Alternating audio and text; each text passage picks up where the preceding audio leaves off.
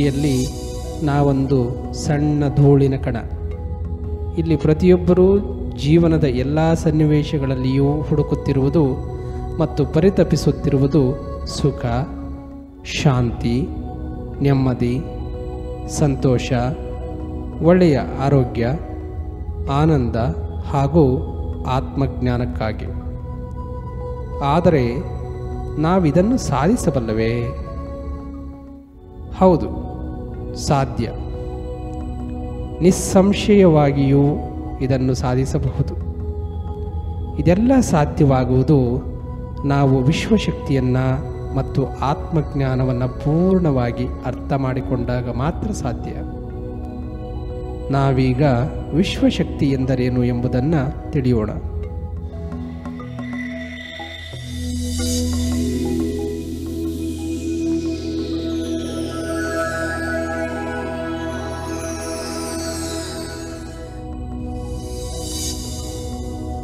ವಿಶ್ವಶಕ್ತಿ ಬ್ರಹ್ಮಾಂಡದಲ್ಲಿ ಎಲ್ಲೆಡೆ ವ್ಯಾಪಿಸಿದೆ.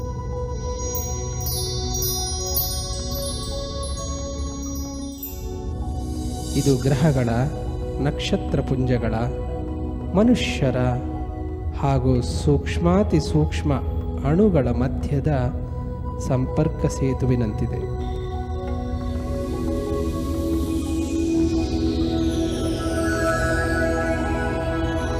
ಇದು ಎಲ್ಲದರ ಮಧ್ಯದ ಚಿದಾಕಾಶ ಕೊಂಡಿ. ಇಡೀ ಬ್ರಹ್ಮಾಂಡವನ್ನು ಸರಿದಾರಿಯಲ್ಲಿ ನಡೆಸುವ ಚಾಲನಾ ಶಕ್ತಿ ಇದಾಗಿದೆ. ಈ ವಿಶ್ವಶಕ್ತಿಯೇ ನಮ್ಮ ಜೀವನಾಧಾರದ ಮುಖ್ಯ ಪ್ರಾಣವಾಗಿದೆ.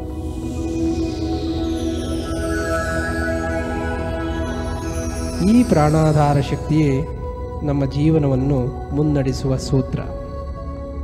ನಮ್ಮ ಪ್ರಜ್ಞಾ ವಿಸ್ತರಣೆಗೂ ಇದೇ ಮೂಲವಾಗಿದೆ. ಈ ಶಕ್ತಿಯೇ ನಮ್ಮ ಎಲ್ಲ ಕೃತಿ ಕಾರ್ಯ ಸೃಷ್ಟಿಗಳ ಮೂಲ. ನಾವು ರಾತ್ರಿ ನಿದ್ರಿಸುವಾಗ, ವಿಶ್ರಮಿಸುವಾಗ ಅಲ್ಪ ಪ್ರಮಾಣದ ವಿಶ್ವಶಕ್ತಿಯನ್ನು ಪಡೆಯುತ್ತೇವೆ. ಹೀಗೆ ಪಡೆದ ಶಕ್ತಿಯಿಂದ ನಾವು ನಮ್ಮ ದೈನಂದಿನ ಚಟುವಟಿಕೆಗಳಾದ ನೋಡುವ, ಕೇಳುವ ಆಲಿಸುವ, ಕಲಿಯುವ ಹಾಗೂ ಆಲೋಚಿಸುವುದರ ಜೊತೆಗೆ ನಮ್ಮ ಎಲ್ಲ ದೈಹಿಕ ಚಟುವಟಿಕೆಗಳನ್ನು ನಿರ್ವಹಿಸುತ್ತೇವೆ.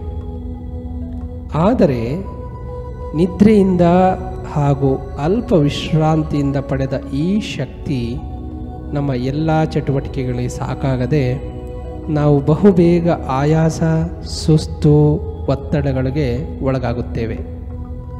ಪರಿಣಾಮ, ಅನೇಕ ರೀತಿಯ ಮಾನಸಿಕ ಮತ್ತು ದೈಹಿಕ ಒತ್ತಡಜನ್ಯ ಸಮಸ್ಯೆಗಳು ನಮ್ಮನ್ನು ಬಾಧಿಸುತ್ತವೆ. ಇವುಗಳಿಂದ ಹೊರಬರುವ ಏಕೈಕ ಉಪಾಯವೆಂದರೆ ಪೂರ್ಣ ಪ್ರಮಾಣದ ವಿಶ್ವಶಕ್ತಿಯನ್ನು ಗಳಿಸುವುದು. ಈ ಮೂಲ ಶಕ್ತಿಯೇ ನಮ್ಮನ್ನು ದಿವ್ಯ ಜೀವನದ ಪಥದಲ್ಲಿ ಕರೆದೊಯ್ಯುವ ಸಾಧನ. ನಮ್ಮ ಜೀವನದ ಎಲ್ಲ ಸಮಸ್ಯೆಗಳನ್ನು, ಸನ್ನಿವೇಶಗಳನ್ನು ಆತ್ಮವಿಶ್ವಾಸದಿಂದ ಎದುರಿಸಲು ಈ ಮಾಂತ್ರಿಕ ಶಕ್ತಿ ಅತ್ಯವಶ್ಯಕ. ಇದೇ ನಮ್ಮಲ್ಲಿನ ಅರಿವು, ವಿಶ್ವಪ್ರೇಮ ಹಾಗೂ ವಿಶ್ವ ಪ್ರಜ್ಞೆಯನ್ನು ವಿಸ್ತರಿಸುವ ಮೂಲ ಸೆಲೆ.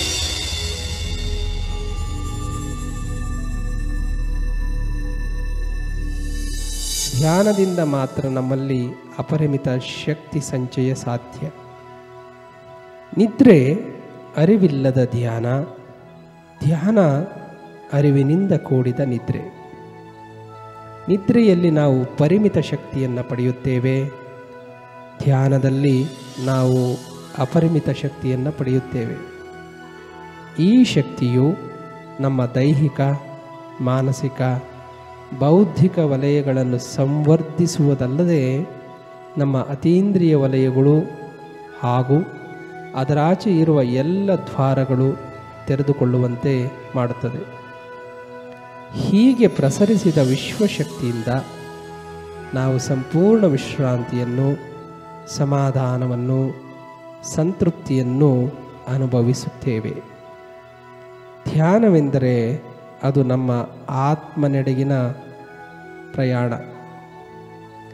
ಈ ಯಾನದಲ್ಲಿ ನಾವು ಪ್ರಜ್ಞಾಪೂರ್ವಕವಾಗಿ ನಮ್ಮ ದೇಹದಿಂದ ಮನಸ್ಸಿನೆಡೆಗೆ, ಮನಸ್ಸಿನಿಂದ ಬುದ್ಧಿಯೆಡೆಗೆ, ಬುದ್ಧಿಯಿಂದ ಆತ್ಮನೆಡೆಗೆ, ಆತ್ಮನಿಂದ ಪರಮಾತ್ಮನೆಡೆಗೆ ತಲುಪುತ್ತೇವೆ. ಧ್ಯಾನಾಭ್ಯಾಸದ ಸಮಯದಲ್ಲಿ ನಾವು ನಮ್ಮ ದೇಹ ಚಲನೆ, ಆಲೋಚನೆ, ಕೇಳುವ, ನೋಡುವ, ಮಾತನಾಡುವ ಈ ಚಟುವಟಿಕೆಗಳನ್ನು ನಿಲ್ಲಿಸಬೇಕು. ಈಗ ನಾವು ಧ್ಯಾನ ಮಾಡುವ ಕ್ರಮವನ್ನು ಅರಿತುಕೊಳ್ಳೋಣ.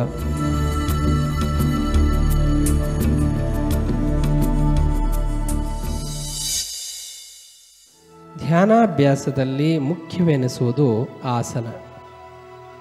ನೀವು ಯಾವುದಾದರೂ ಆಸನ ಭಂಗಿಯಲ್ಲಿ ಕೂರಬಹುದು. ನೀವು ಕೂರುವ ಆಸನ ಸ್ಥಿರ ಸುಖಪ್ರದವಾಗಿರಬೇಕು. ನೆಲದ ಮೇಲೆ ಅಥವಾ ಕುರ್ಚಿಯ ಮೇಲೆ ಕುಳಿತು ಧ್ಯಾನಿಸಬಹುದು. ನಿಮಗೆ ಎಲ್ಲಿ ಆರಾಮ ಅನಿಸುವುದೋ ಅಲ್ಲಿ ನೀವು ಧ್ಯಾನಿಸಬಹುದು. ಸ್ಥಿರ ಸುಖಾಸನದಲ್ಲಿ ಕುಳಿತು ನಿಮ್ಮ ಎರಡೂ ಹಸ್ತದ ಬೆರಳುಗಳನ್ನು ಪರಸ್ಪರ ಬೆಸೆದು ನಿಮ್ಮ ತೊಡೆಯ ಮೇಲೆ ಹಾಯಾಗಿ ಇರಿಸಿ ನಿಧಾನವಾಗಿ ಕಣ್ಣು ಮುಚ್ಚಿರಿ. ಮನಸ್ಸಿನ ಒಳ ಹಾಗೂ ಹೊರ ಚರ್ಚೆಗಳನ್ನು ನಿಲ್ಲಿಸಿ. ಯಾವುದೇ ಮಂತ್ರವನ್ನು, ಜಪವನ್ನು ಪಠಿಸದೆ ಸುಮ್ಮನೆ ವಿರಮಿಸಿ. ಪೂರ್ಣವಾಗಿ ವಿರಮಿಸಿ. Just relax.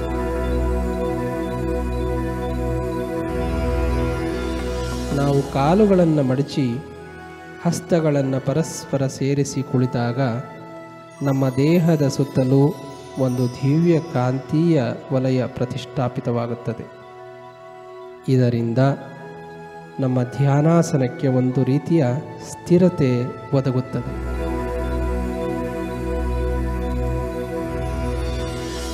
ಕಣ್ಣುಗಳು ಮನೋದ್ವಾರಗಳು. ಹಾಗಾಗಿ ಧ್ಯಾನದಲ್ಲಿ ನಿಮ್ಮ ಕಣ್ಣುಗಳು ಮುಚ್ಚಿರಬೇಕು. ಮಂತ್ರ ಅಥವಾ ಯಾವುದೇ ಉಚ್ಚಾರಣೆಗಳು ಮನಸ್ಸಿನ ಚಟುವಟಿಕೆಗಳು. ಹಾಗಾಗಿ ಅವುಗಳನ್ನು ನಿಲ್ಲಿಸಿ. ದೇಹ ಸಂಪೂರ್ಣ ವಿಶ್ರಾಂತಿ ಅನುಭವಿಸಿದಾಗ ನಮ್ಮೊಳಗಿನ ಪ್ರಜ್ಞೆ ದೇಹದಿಂದ ಮನಸ್ಸು ಮತ್ತು ಬುದ್ಧಿಗಳ ಕಡೆ ಹರಿಯುವುದು. ಮನಸ್ಸೆಂಬುದು ಆಲೋಚನೆಗಳ ಹುತ್ತ ಅದರೊಳಗಿಂದ ಅಗಣಿತ ಆಲೋಚನೆಗಳು ಹೊರ ಮನಸ್ಸಿನೆಡೆಗೆ ಹರಿಯುತ್ತಿರುತ್ತವೆ.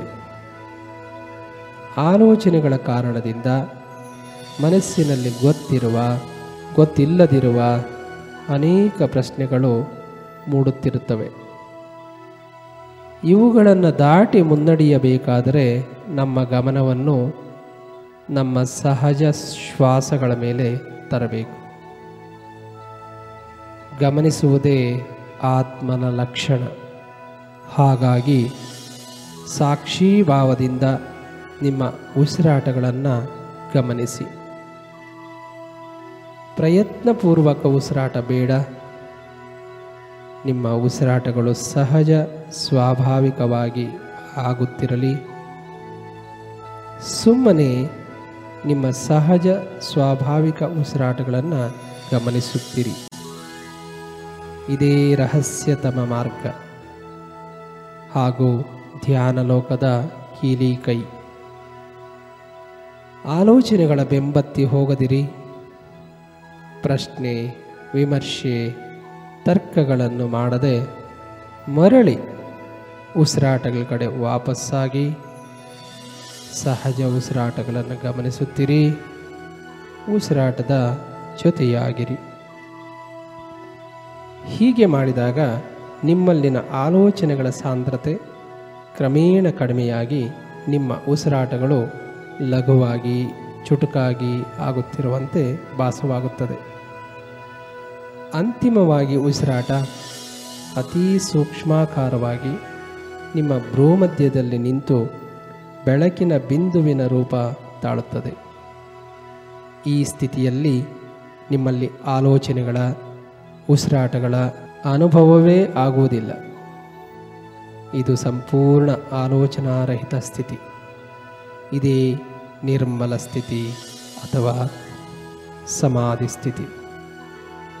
ಇದೇ ಧ್ಯಾನ ಸ್ಥಿತಿ. ಈ ಸ್ಥಿತಿಯಲ್ಲಿ ನಾವು ವಿಶ್ವಶಕ್ತಿಯ ಸಿಂಚನದಡಿಯಲ್ಲಿರುತ್ತೇವೆ.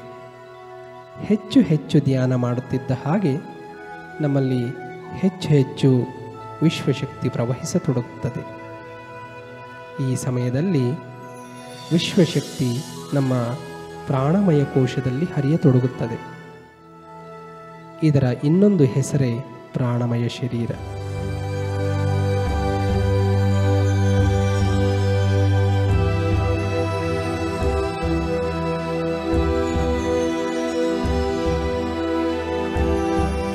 ನಮ್ಮ ಪ್ರಾಣಮಯ ಶರೀರ ಎಪ್ಪತ್ತೆರಡು ಸಾವಿರ ನಾಡಿಗಳಿಂದ ಕೂಡಿದೆ. ಈ ಎಲ್ಲ ನಾಡಿಗಳು ಮೊದಲಾಗುವುದೇ ನಮ್ಮ ನೆತ್ತಿಯಲ್ಲಿರುವ ಬ್ರಹ್ಮರಂಧ್ರದಿಂದ. ಈ ಪ್ರಾಣನಾಡಿಗಳು ನಮ್ಮ ಇಡೀ ದೇಹವನ್ನು ಮರದ ಬೇರುಗಳಂತೆ ಆವರಿಸಿವೆ. ಈ ಪ್ರಾಣಮಯ ಕೋಶವೇ ನಮ್ಮ ಬದುಕಿನ ಅಡಿಪಾಯ.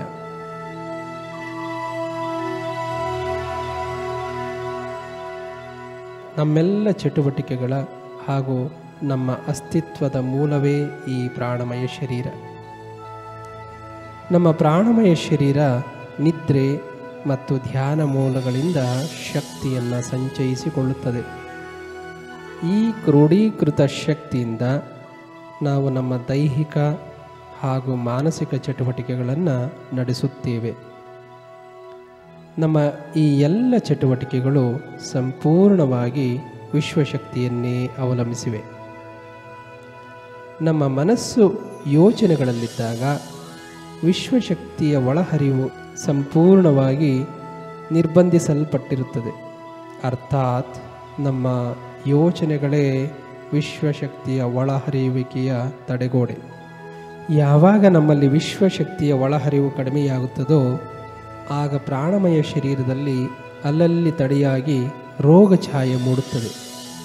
ನಿಧಾನವಾಗಿ ಈ ಛಾಯೆಗಳು ದೇಹದಲ್ಲಿ ವ್ಯಾಧಿಗಳಾಗಿ ಮಾರ್ಪಾಟಾಗುತ್ತವೆ. ಇದರ ಅರ್ಥ ನಮ್ಮ ಎಲ್ಲ ವ್ಯಾಧಿಗಳ ಮೂಲ ವಿಶ್ವಶಕ್ತಿಯ ಒಳಹರಿವಿಕೆಯ ಕೊರತೆ. ಧ್ಯಾನದಲ್ಲಿ ನಾವು ಅಪರಿಮಿತ ಶಕ್ತಿಯನ್ನು ಪಡೆಯುತ್ತೇವೆ. ಈ ಶಕ್ತಿ ನಮ್ಮ ಪ್ರಾಣಮಯ ಶರೀರದಲ್ಲಿನ ಸಮಸ್ತ ಪ್ರಾಣನಾಡಿಗಳಲ್ಲಿ ರಭಸವಾಗಿ ಹರಿಯುವುದರಿಂದ ವ್ಯಾಧಿಕಾರಕ ಛಾಯೆಗಳು ಮಾಯವಾಗಿ ಪ್ರಾಣಮಯ ಕೋಶ ಶುದ್ಧೀಕರಣಗೊಂಡು ತನ್ಮೂಲಕ ನಾವು ನಮ್ಮೆಲ್ಲ ವ್ಯಾಧಿಗಳಿಂದ ಹೊರಬರಬಹುದಾಗಿದೆ. ಧ್ಯಾನದಲ್ಲಿ ವಿಶ್ವಶಕ್ತಿ ನಮ್ಮ ನೆತ್ತಿಯಲ್ಲಿನ ಬ್ರಹ್ಮರಂಧ್ರದ ಮೂಲಕ ದೇಹದಲ್ಲಿ ಪ್ರವಹಿಸುವಾಗ ನಮಗೆ ಕೆಲವೊಮ್ಮೆ ತಲೆ ಮತ್ತು ದೇಹದ ನಾನಾ ಭಾಗಗಳಲ್ಲಿ ನೋವು ಅಥವಾ ಭಾರವಾದಂತಹ ಅನುಭವಗಳು ಆಗಬಹುದು. ಪ್ರಾಣಮಯ ಕೋಶದಲ್ಲಿ ಎಲ್ಲೆಲ್ಲಿ ಕಳೆಗುಂದಿದ ಛಾಯೆಗಳಿತ್ತೋ, ಅವುಗಳಲ್ಲಿ ವಿಶ್ವಶಕ್ತಿ ಹರಿದಾಗ ದೇಹದ ಆ ಭಾಗಗಳಲ್ಲಿ ನಮಗೆ ತುರಿಕೆ, ಚುಮುಚುಮು ಅಥವಾ ಚುಚ್ಚಿದಂಥ ಅನುಭವಗಳೂ ಆಗಬಹುದು. ಈ ಕಾರಣಕ್ಕಾಗಿ ನಾವು ಯಾವುದೇ ಔಷಧಿ, ಮಾತ್ರೆ ತೆಗೆದುಕೊಳ್ಳುವ ಅವಶ್ಯಕತೆ ಇಲ್ಲ.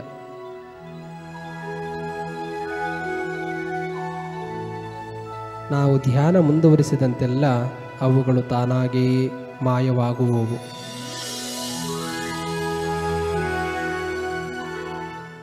ಹೆಚ್ಚು ಹೆಚ್ಚು ವಿಶ್ವಶಕ್ತಿ ನಮ್ಮಲ್ಲಿ ಪ್ರವಹಿಸಿದಂತೆಲ್ಲ ನಮ್ಮ ಕಾಯಿಲೆ, ಸಮಸ್ಯೆಗಳು ಸಂಪೂರ್ಣ ಗುಣಮುಖ ಕಾಣುತ್ತವೆ.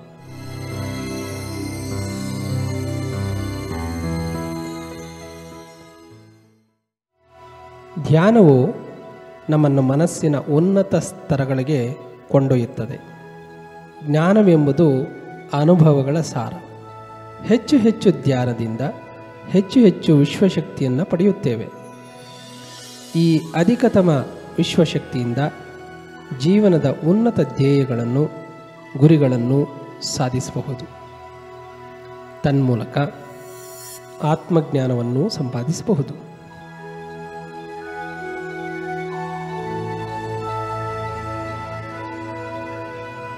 ಈ ಆತ್ಮಜ್ಞಾನದಿಂದ ಉನ್ನತ ಅರಿವನ್ನು, ಈ ಉನ್ನತ ಅರಿವಿನಿಂದ ನಾವು ಈ ದೇಹ ಮನಸ್ಸುಗಳಷ್ಟೇ ಅಲ್ಲ, ನಾವು ಪವಾಡ ಸದೃಶ ವ್ಯಕ್ತಿಗಳೆಂಬುದನ್ನು ಕೂಡ ಅರಿಯಬಹುದು.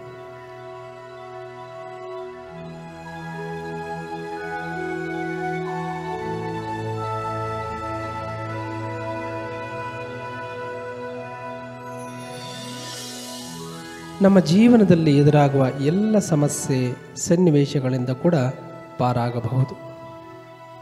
ಆತ್ಮಜ್ಞಾನ ಹಾಗೂ ವಿಶ್ವಶಕ್ತಿಗಳಿಂದ ನಮ್ಮ ಅರಿವನ್ನು ವಿಸ್ತಾರಗೊಳಿಸಬಹುದು. ಅರಿವನ್ನು ವಿಸ್ತರಿಸಿಕೊಳ್ಳುವುದೇ ಆತ್ಮನ ಮೂಲ ಧ್ಯೇಯ. ಈ ಉನ್ನತ ಅರಿವನ್ನು ನಮ್ಮ ಅಂತರ್ಚಕ್ಷುವಿನಿಂದ ಹಾಗೂ ಸೂಕ್ಷ್ಮ ಶರೀರ ಯಾನಗಳಿಂದ ಸಿದ್ಧಿಸಿಕೊಳ್ಳಬಹುದು. ಉನ್ನತ ಸ್ತರಗಳ ಸತ್ಯಗಳನ್ನು ನೋಡಲು, ಅನುಭವಿಸಲು, ಕೇಳಲು ಅಂತರ್ಚಕ್ಷು ಆತ್ಮನ ಪ್ರಮುಖ ಉಪಕರಣ. ಆತ್ಮನ ಈ ಮೂರು ಪ್ರಮುಖ ಚಟುವಟಿಕೆಗಳ ಮೂಲವೇ ಅಂತರ್ಚಕ್ಷು.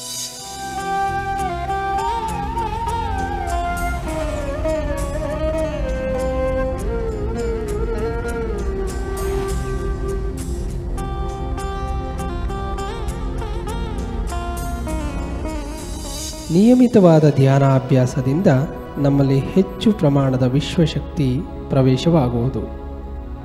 ಈ ಅಧಿಕ ಪ್ರಮಾಣದ ವಿಶ್ವಶಕ್ತಿ ನಮ್ಮ ಅಂತರ್ಚಕ್ಷುವನ್ನು ಪ್ರಚೋದಿಸಿ ಅದನ್ನು ತೆರೆಯುವಂತೆ ಮಾಡುತ್ತದೆ. ಧ್ಯಾನಿಗೆ ಇದೊಂದು ಅಲೌಕಿಕ ಅನುಭವ. ಅಂತರ್ಚಕ್ಷು ತೆರೆಯುವ ಸಂದರ್ಭದಲ್ಲಿ ಹಣೆಯ ಮಧ್ಯೆ ತುರಿಕೆ, ಸೆಳೆತ ಕಚಗುಳಿಯ ಅನುಭವಗಳಾಗಬಹುದು. ಈ ಸಮಯದಲ್ಲಿ ಅನೇಕ ಚಿತ್ತಾಕರ್ಷಕ ವರ್ಣಗಳು ಕೂಡ ನಮ್ಮ ಸುತ್ತಲೂ ಸುತ್ತಿದಂತಾಗಬಹುದು.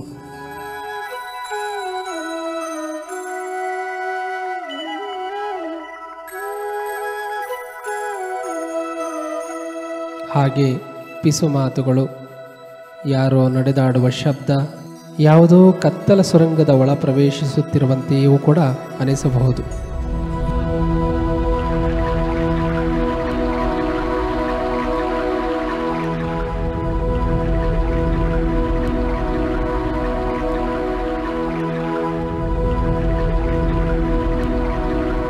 ಯಾವಾಗ ಪ್ರಾಣ ಶರೀರದಲ್ಲಿ ಸಾಕಷ್ಟು ವಿಶ್ವಶಕ್ತಿ ಸಂಚಯವಾಗುತ್ತದೋ, ಆಗ ನಮ್ಮ ಅಂತರ್ಚಕ್ಷು ಪೂರ್ಣ ಪ್ರಮಾಣದಲ್ಲಿ ತೆರೆಯಲ್ಪಡುತ್ತದೆ.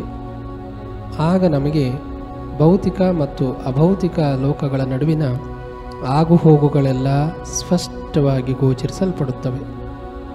ಅಂತರ್ಚಕ್ಷುವಿನ ಜಾಗೃತಿಯಿಂದ ದೃಶ್ಯಗಳು ನಮ್ಮ ಭೌತಿಕ ಚಕ್ಷುಗಳಿಗಿಂತ ಸ್ಪಷ್ಟವಾಗಿ ಗೋಚರಿಸುತ್ತವೆ. ಈ ಭೂಮಿಯ ಮೇಲಿರದ ಇನ್ನೊಂದು ಅಸ್ತಿತ್ವದ ಸತ್ಯ ದೃಶ್ಯಗಳನ್ನು ನಾವು ನೋಡುತ್ತೇವೆ. ಇಲ್ಲಿ ನಮಗೆ ಗೋಚರಿಸುವುದೆಲ್ಲ ಅವರ್ಣನೀಯ ಶಬ್ದಕ್ಕೂ ಊಹೆಗೂ ನಿಲುಕದ ದೃಶ್ಯಗಳಿವು. ಉನ್ನತ ಲೋಕಗಳಿಂದ ಬರುವ ಸಪ್ತಸ್ವರನಾದಗಳನ್ನು, ಸಂಗೀತವನ್ನು ಕೂಡ ನಾವು ಕೇಳಬಲ್ಲೆವು. ಅನೇಕ ಗುರುಗಳನ್ನು, ದೇವಾನುದೇವತೆಗಳನ್ನು ಕೂಡ ನಾವಿಲ್ಲಿ ಭೌತಿಕ ರೂಪದಲ್ಲಿ ಕಾಣುತ್ತೇವೆ. ಹಾಗೆಯೇ ಧ್ಯಾನ ಮುಂದುವರಿಸಿದಂತೆಲ್ಲ ಈ ಎಲ್ಲ ಗುರು ದೇವತೆಗಳನ್ನು ನಾವು ಬೆಳಕಿನ ರೂಪದಲ್ಲಿ ಕಂಡು ಅನುಭವಿಸುತ್ತೇವೆ. ಅವರೆಲ್ಲರ ಅಸ್ತಿತ್ವವನ್ನು ಬೆಳಕಿನ ರೂಪದಲ್ಲೇ ಕಂಡು ಆನಂದಿಸಬಲ್ಲೆವು. ಅವರು ಕೊಡುವ ದಿವ್ಯ ಸಂದೇಶಗಳನ್ನು ಗ್ರಹಿಸಬಲ್ಲೆವು. ಕತ್ತಲಿನ ಸುರಂಗದಿಂದ ಹಾದು ಬೆಳಕಿನಲ್ಲಿ ಒಂದಾದ ಅನುಭವ ನಮಗಾಗುತ್ತದೆ. ಈ ದಿವ್ಯ ಚಕ್ಷುವಿನ ಅನುಭವದಿಂದ ದಿವ್ಯ ಪುರುಷರ ಸಂದೇಶಗಳಿಂದ ನಮ್ಮ ಎಲ್ಲ ಪ್ರಶ್ನೆಗಳಿಗೆ ನಮ್ಮಲ್ಲೇ ಉತ್ತರಗಳು ಮೂಡತೊಡಗುತ್ತವೆ. ಇದರಿಂದ ನಮ್ಮ ವರ್ತನೆ, ನಮ್ಮ ಆಲೋಚನೆ, ನಮ್ಮ ನಂಬಿಕೆ, ನಾವು ಪರಸ್ಪರ ಅರ್ಥ ಮಾಡಿಕೊಳ್ಳುವ ವಿಧಾನಗಳು ಬದಲಾಗುತ್ತವೆ.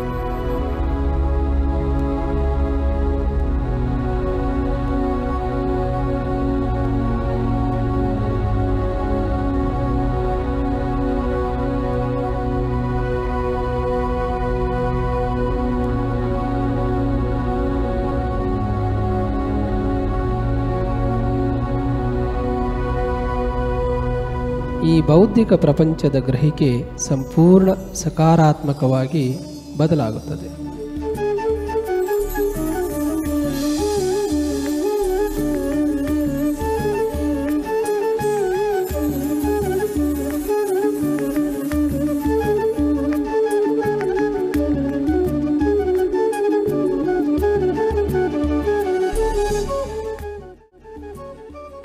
ಸೂಕ್ಷ್ಮ ಶರೀರಯಾನವು ವಿಭಿನ್ನ ಅಸ್ತಿತ್ವಗಳ ಅನುಭವಗಳ ಪಡೆಯುವ ಆತ್ಮನ ಮತ್ತೊಂದು ಸಾಧನ.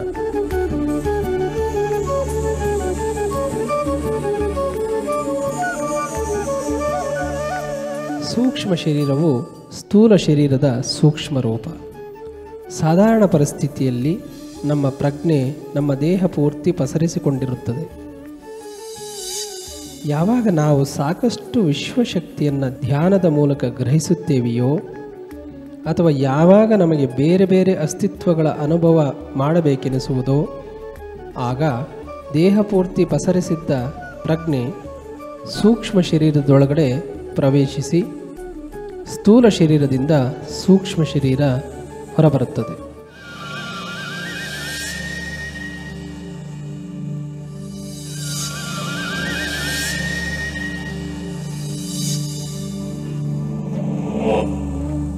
ಎಷ್ಟೋ ಸಾರಿ ಈ ಪ್ರಕ್ರಿಯೆ ನಮಗರಿವಿಲ್ಲದಂತೆಯೇ ನಮ್ಮ ಪ್ರತಿ ರಾತ್ರಿಯ ನಿದ್ರೆಯಲ್ಲೂ ಆಗುತ್ತಿರುತ್ತದೆ.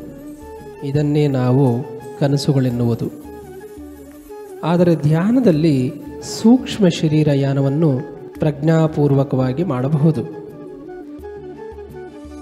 ನಮ್ಮ ಸೂಕ್ಷ್ಮ ಶರೀರವು ಕಾಲ, ನಿಯಮ, ದೇಶ, ಕೋಶ, ಗಡಿಗಳನ್ನು ದಾಟಿ ಸಂಚರಿಸಬಲ್ಲದು.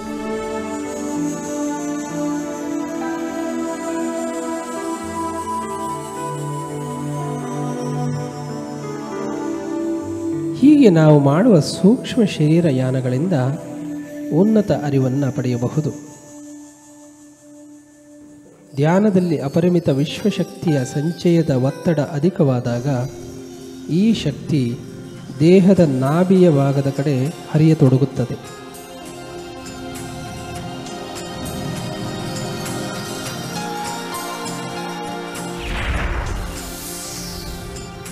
ಈ ಸಮಯದಲ್ಲಿ ನಮಗೆ ನಮ್ಮ ದೇಹದಲ್ಲಿ ಅಲುಗಾಟದ, ತೇಲಾಡುವ ಅನುಭವ ಕೂಡ ಉಂಟಾಗಬಹುದು.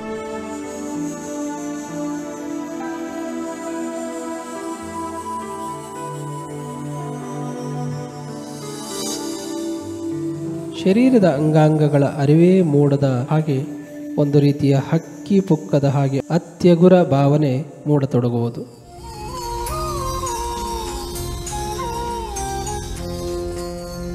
ದೇಹದ ಹಲವಾರು ಭಾಗಗಳಲ್ಲಿ ಸಂಚಲನಾತ್ಮಕ ಅನುಭವಗಳು ಅಥವಾ ಇಡೀ ದೇಹ ಗಾಳಿಯಲ್ಲಿ ತೇಲಿದಂತಹ ಅನುಭವಗಳು ಕೂಡ ಆಗಬಹುದು.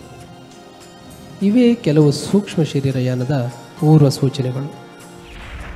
ನಿರಂತರ ಧ್ಯಾನಾಭ್ಯಾಸದಿಂದ, ಹೆಚ್ಚು ಹೆಚ್ಚು ವಿಶ್ವಶಕ್ತಿಯ ಪ್ರವಾಹದಿಂದ, ಸೂಕ್ಷ್ಮ ಶರೀರದಲ್ಲಿ ಒತ್ತಡ ಉಂಟಾಗಿ, ನಾಭಿಯ ಮೂಲಕ ಒಂದು ಸೂಕ್ಷ್ಮ ಬೆಳ್ಳಿ ತಂತುವಿನಂತಹ ಸಂಪರ್ಕದೊಂದಿಗೆ ಹೊರಬರುವುದು ಈ ಬೆಳ್ಳಿ ತಂತು ಹೆಚ್ಚು ತರಂಗಾಂತರಗಳ ಪ್ರಜ್ಞಾ ಸಂಕೇತಗಳ ಸಂಪರ್ಕ ಸೇತು. ಈ ಸೇತುವಿನ ಮೂಲಕ ಸ್ಥೂಲದಿಂದ ಸೂಕ್ಷ್ಮಕ್ಕೂ, ಸೂಕ್ಷ್ಮದಿಂದ ಸ್ಥೂಲಕ್ಕೂ ವಿಚಾರ ವಿನಿಮಯವಾಗುತ್ತಿರುತ್ತದೆ. ಹೀಗಾಗಿ ನಾವು ಸೂಕ್ಷ್ಮ ಶರೀರಯಾನ ಮಾಡಲು ಸಾಧ್ಯವಾಗುತ್ತದೆ. ಸೂಕ್ಷ್ಮ ಶರೀರಯಾನ ನಮ್ಮ ಪ್ರಜ್ಞೆಯ ವಿಸ್ತಾರಕ್ಕಾಗಿ ನಡೆಯುವ ಒಂದು ಪಯಣ. ಇಲ್ಲಿ ನಾವು ಗೊತ್ತಿರುವ, ಗೊತ್ತಿಲ್ಲದಿರುವ ಲೋಕಗಳಿಗೆ ಸುಲಭವಾಗಿ ಸಂಚರಿಸಿ ಅಲ್ಲಿನ ಅನುಭವಗಳನ್ನು ಪಡೆಯಬಹುದಾಗಿದೆ.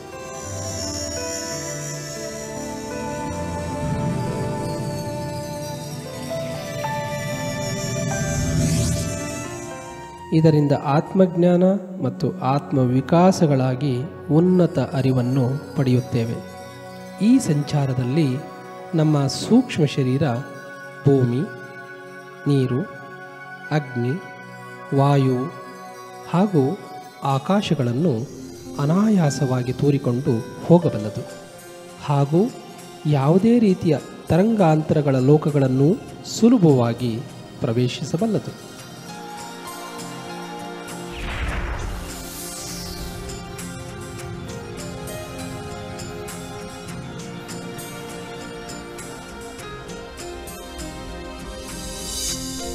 ದೇಹದಿಂದ ಹೊರಬಂದ ಸೂಕ್ಷ್ಮ ಶರೀರ ತನ್ನದೇ ಭೌತಿಕ ಶರೀರವನ್ನು ಸ್ಪಷ್ಟವಾಗಿ ನೋಡಬಲ್ಲದು.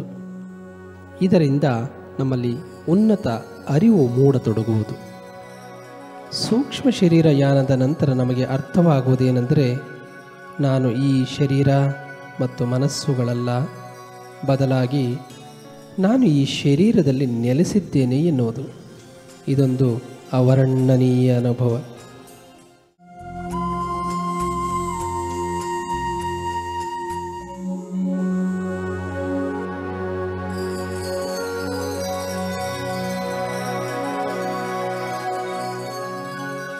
ಸಾಧಾರಣ ಮನುಷ್ಯ ಪರಿಸ್ಥಿತಿಯನ್ನು ಮಾತ್ರ ನಿಭಾಯಿಸುತ್ತಾನೆ. ಆದರೆ ಧ್ಯಾನಿ ಒಂದೊಂದು ಪರಿಸ್ಥಿತಿಯಲ್ಲೂ ಆತ್ಮಜ್ಞಾನವನ್ನು, ಅರಿವನ್ನು ಹೆಚ್ಚಿಸಿಕೊಳ್ಳುತ್ತಾನೆ. ಕಾರಣ, ಸಾಧಾರಣ ಮನುಷ್ಯ ಎಲ್ಲವನ್ನೂ ಭೌತಿಕ ಜ್ಞಾನದಿಂದ ಅರ್ಥ ಮಾಡಿಕೊಳ್ಳುತ್ತಾನೆ. ಆದರೆ ಧ್ಯಾನಿ ಎಲ್ಲ ಪರಿಸ್ಥಿತಿಗಳನ್ನು ಆತ್ಮಜ್ಞಾನದಿಂದ ಅರಿಯುತ್ತಾನೆ.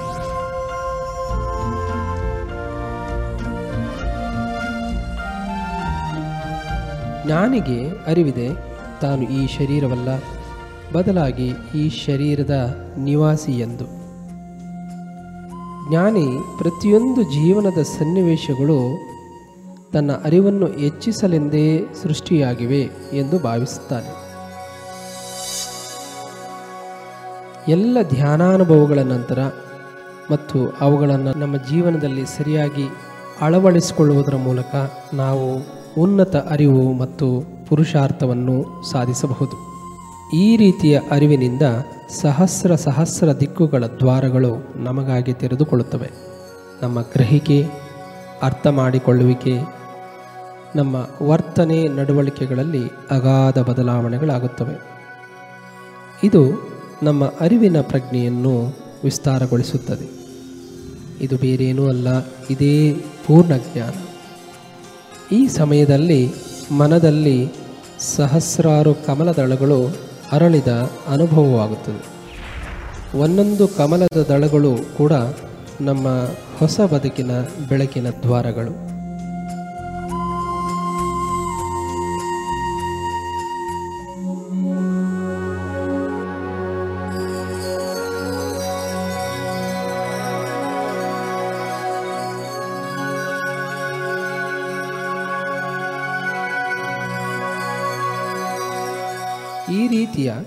ಸಹಸ್ರಾರು ಕೋನಗಳಿಂದ ಅರ್ಜಿಸಿದ ಜ್ಞಾನದಿಂದ ನಮ್ಮ ಆತ್ಮಜ್ಞಾನ ಪರಿಪಕ್ವವಾಗುತ್ತದೆ. ಇದರಿಂದ ನಾವು ಸಾವಿಲ್ಲದ ಅಮೃತ ಪುತ್ರರು ಎಂಬ ಅರಿವಾಗುತ್ತದೆ.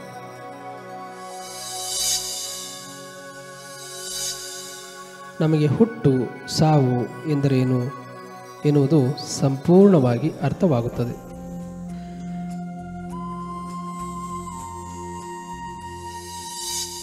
ನಾವೊಂದು ಬೆಳಕಿನ ಕಿರಣವಾಗಿ ಈ ಭೂಮಿಗೆ ಬಂದೆವು. ಹಾಗೆ ಸಾಗಿ ಬರುವಾಗ ಪ್ರಾಣ ವಲಯಗಳನ್ನು ಕ್ರಮಿಸಿ ಪ್ರಾಣರೂಪಿಗಳಾಗಿ ಬಂದೆವು.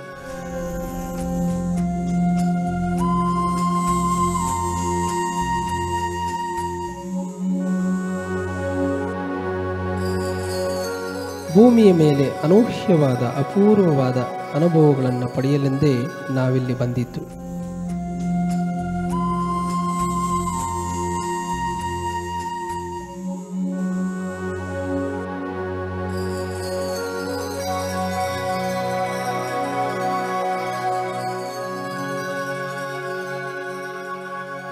ಅದಕ್ಕಾಗಿ ನಾವು ಮೊದಲು ನಮ್ಮ ತಾಯಿ ಗರ್ಭವನ್ನು ಆಯ್ಕೆ ಮಾಡಿಕೊಂಡೆವು.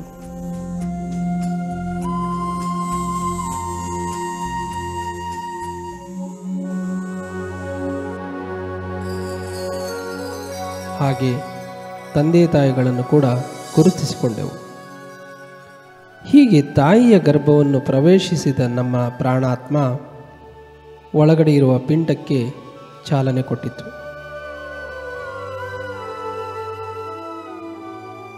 ಒಳಗಿನ ಪಿಂಡರೂಪದ ದೇಹ ವಿಶ್ವಶಕ್ತಿಯ ಮತ್ತು ಕಾರ್ಯಕಾರಣಗಳ ಸಂಬಂಧ ರೂಪವಾಗಿ ಆಕಾರ ಪಡೆಯಿತು. ಗರ್ಭದಿಂದ ಹೊರಬಂದು ಮೊದಲ ಶ್ವಾಸ ಪಡೆಯುವವರೆಗೆ ನಮ್ಮ ಪ್ರಾಣಾತ್ಮ ಗರ್ಭದಿಂದ ತನ್ನ ಮೂಲ ನೆಲೆಗೂ ಅಲ್ಲಿಂದ ಗರ್ಭಕ್ಕೂ ಬಂದು ಹೋಗುತ್ತಿರುತ್ತದೆ. ಹೀಗೆ ತಾಯಿ ಗರ್ಭದಿಂದ ಹೊರಬಂದ ಶಿಶು ಮೊದಲ ಶ್ವಾಸ ಪಡೆಯುವುದಕ್ಕೆ ಹುಟ್ಟು ಎನ್ನುತ್ತೇವೆ. ಮೊದಲನೇ ದಿನದಿಂದ ಏಳನೇ ವರ್ಷದವರೆಗೆ ನಮಗೆ ನಮ್ಮ ಮೂಲ ನೆಲೆಯ ಅರಿವು ಸಂಪೂರ್ಣವಾಗಿರುತ್ತದೆ.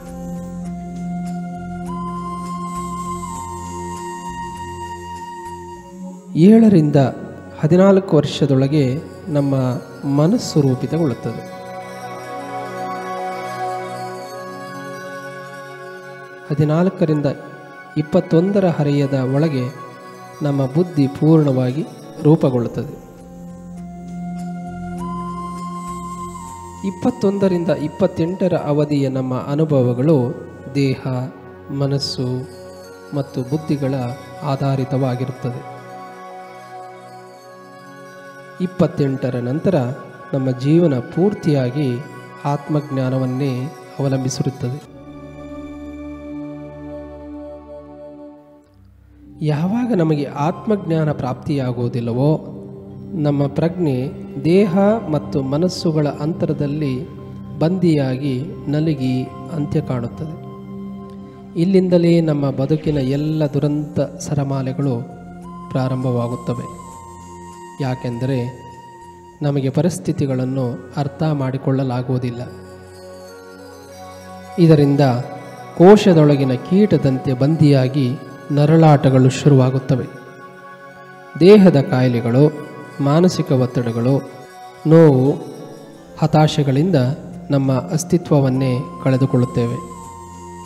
ತಾನು ಯಾವ ಉದ್ದೇಶಕ್ಕಾಗಿ ಈ ಭೂಮಿಗೆ ಬಂದೆ ಎನ್ನುವುದನ್ನೇ ಮರೆತು ಬಿಡುತ್ತೇವೆ ಇಂತಹ ವ್ಯಕ್ತಿ ಬಾಲ್ಯದಿಂದ ಯೌವನ ವೃದ್ಧಾಪ್ಯಗಳನ್ನು ಕಳೆದು ಮೂಲ ಉದ್ದೇಶವನ್ನೇ ಅರಿಯದೆ ದೇಹ ತ್ಯಜಿಸುತ್ತಾನೆ. ಇದನ್ನೇ ನಾವು ಸಾವು ಎನ್ನುವುದು.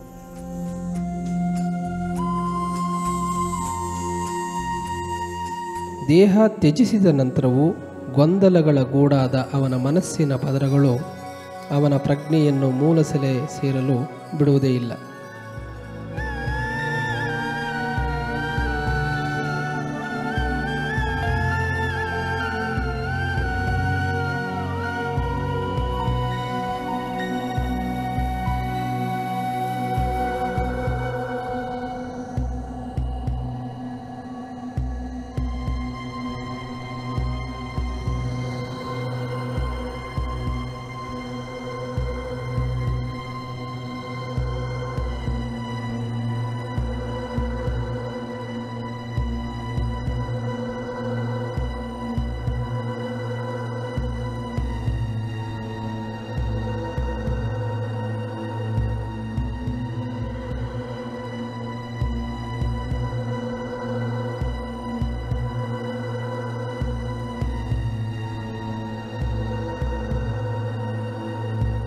ಇಂತಹ ಅಪಾರ್ಥಗಳ ನೆಲೆಯಾದ ಮನೋದೇಹ ತನ್ನದೇ ನರಕ ಮತ್ತು ಸ್ವರ್ಗವನ್ನು ನಿರ್ಮಾಣ ಮಾಡಿಕೊಂಡು ಮೂಲ ಸೆಲೆ ಸೇರದೆ ಅಲ್ಲೇ ಉಳಿದು ಬಿಡುತ್ತದೆ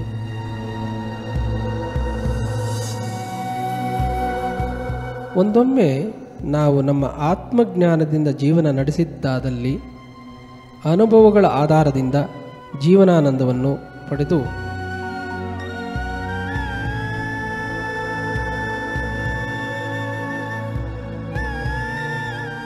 ಮರಣಾನಂತರ ಕೆಳಸ್ತರದ ಲೋಕಗಳಿಗೆ ತಲುಪದೆ ಉನ್ನತ ಲೋಕಗಳ ಕಡೆ ಪಯಣಿಸಿ ಮೂಲ ಸೆರೆಯನ್ನು ಸೇರುತ್ತೇವೆ.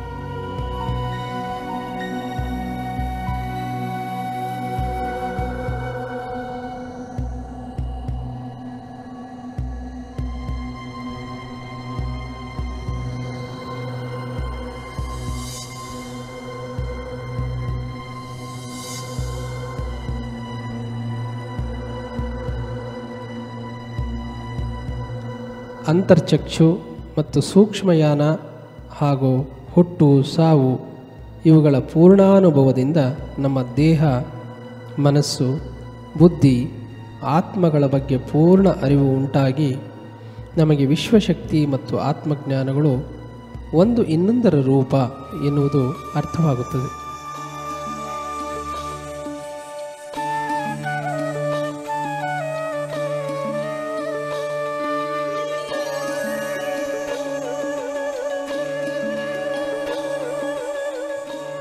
ಪ್ರಜ್ಞೆ ಈ ಭೂಮಿಗೆ ಬರುವುದೇ ಆತ್ಮಜ್ಞಾನ ಮತ್ತು ಸೃಷ್ಟಿಯ ರಹಸ್ಯಗಳನ್ನು ತಿಳಿಯಲೆಂದು ಸದಾ ಈ ತಿಳುವಳಿಕೆಯಿಂದ ಬದುಕುವ ವ್ಯಕ್ತಿಗೆ ಉನ್ನತ ಲೋಕಗಳ ಅರಿವು ತಾನಾಗಿಯೇ ಲಭಿಸುವುದು. ಈ ಬ್ರಹ್ಮಾಂಡದ ಸೃಷ್ಟಿಯ ರಹಸ್ಯವೂ ಅರಿವಿಗೆ ಬರುವುದು. ಈ ಪೂರ್ಣಾರಿವಿನ ಬಲದಿಂದ ಮನುಷ್ಯ ತಾನೇ ಸೃಷ್ಟಿಕರ್ತನಾಗುತ್ತಾನೆ.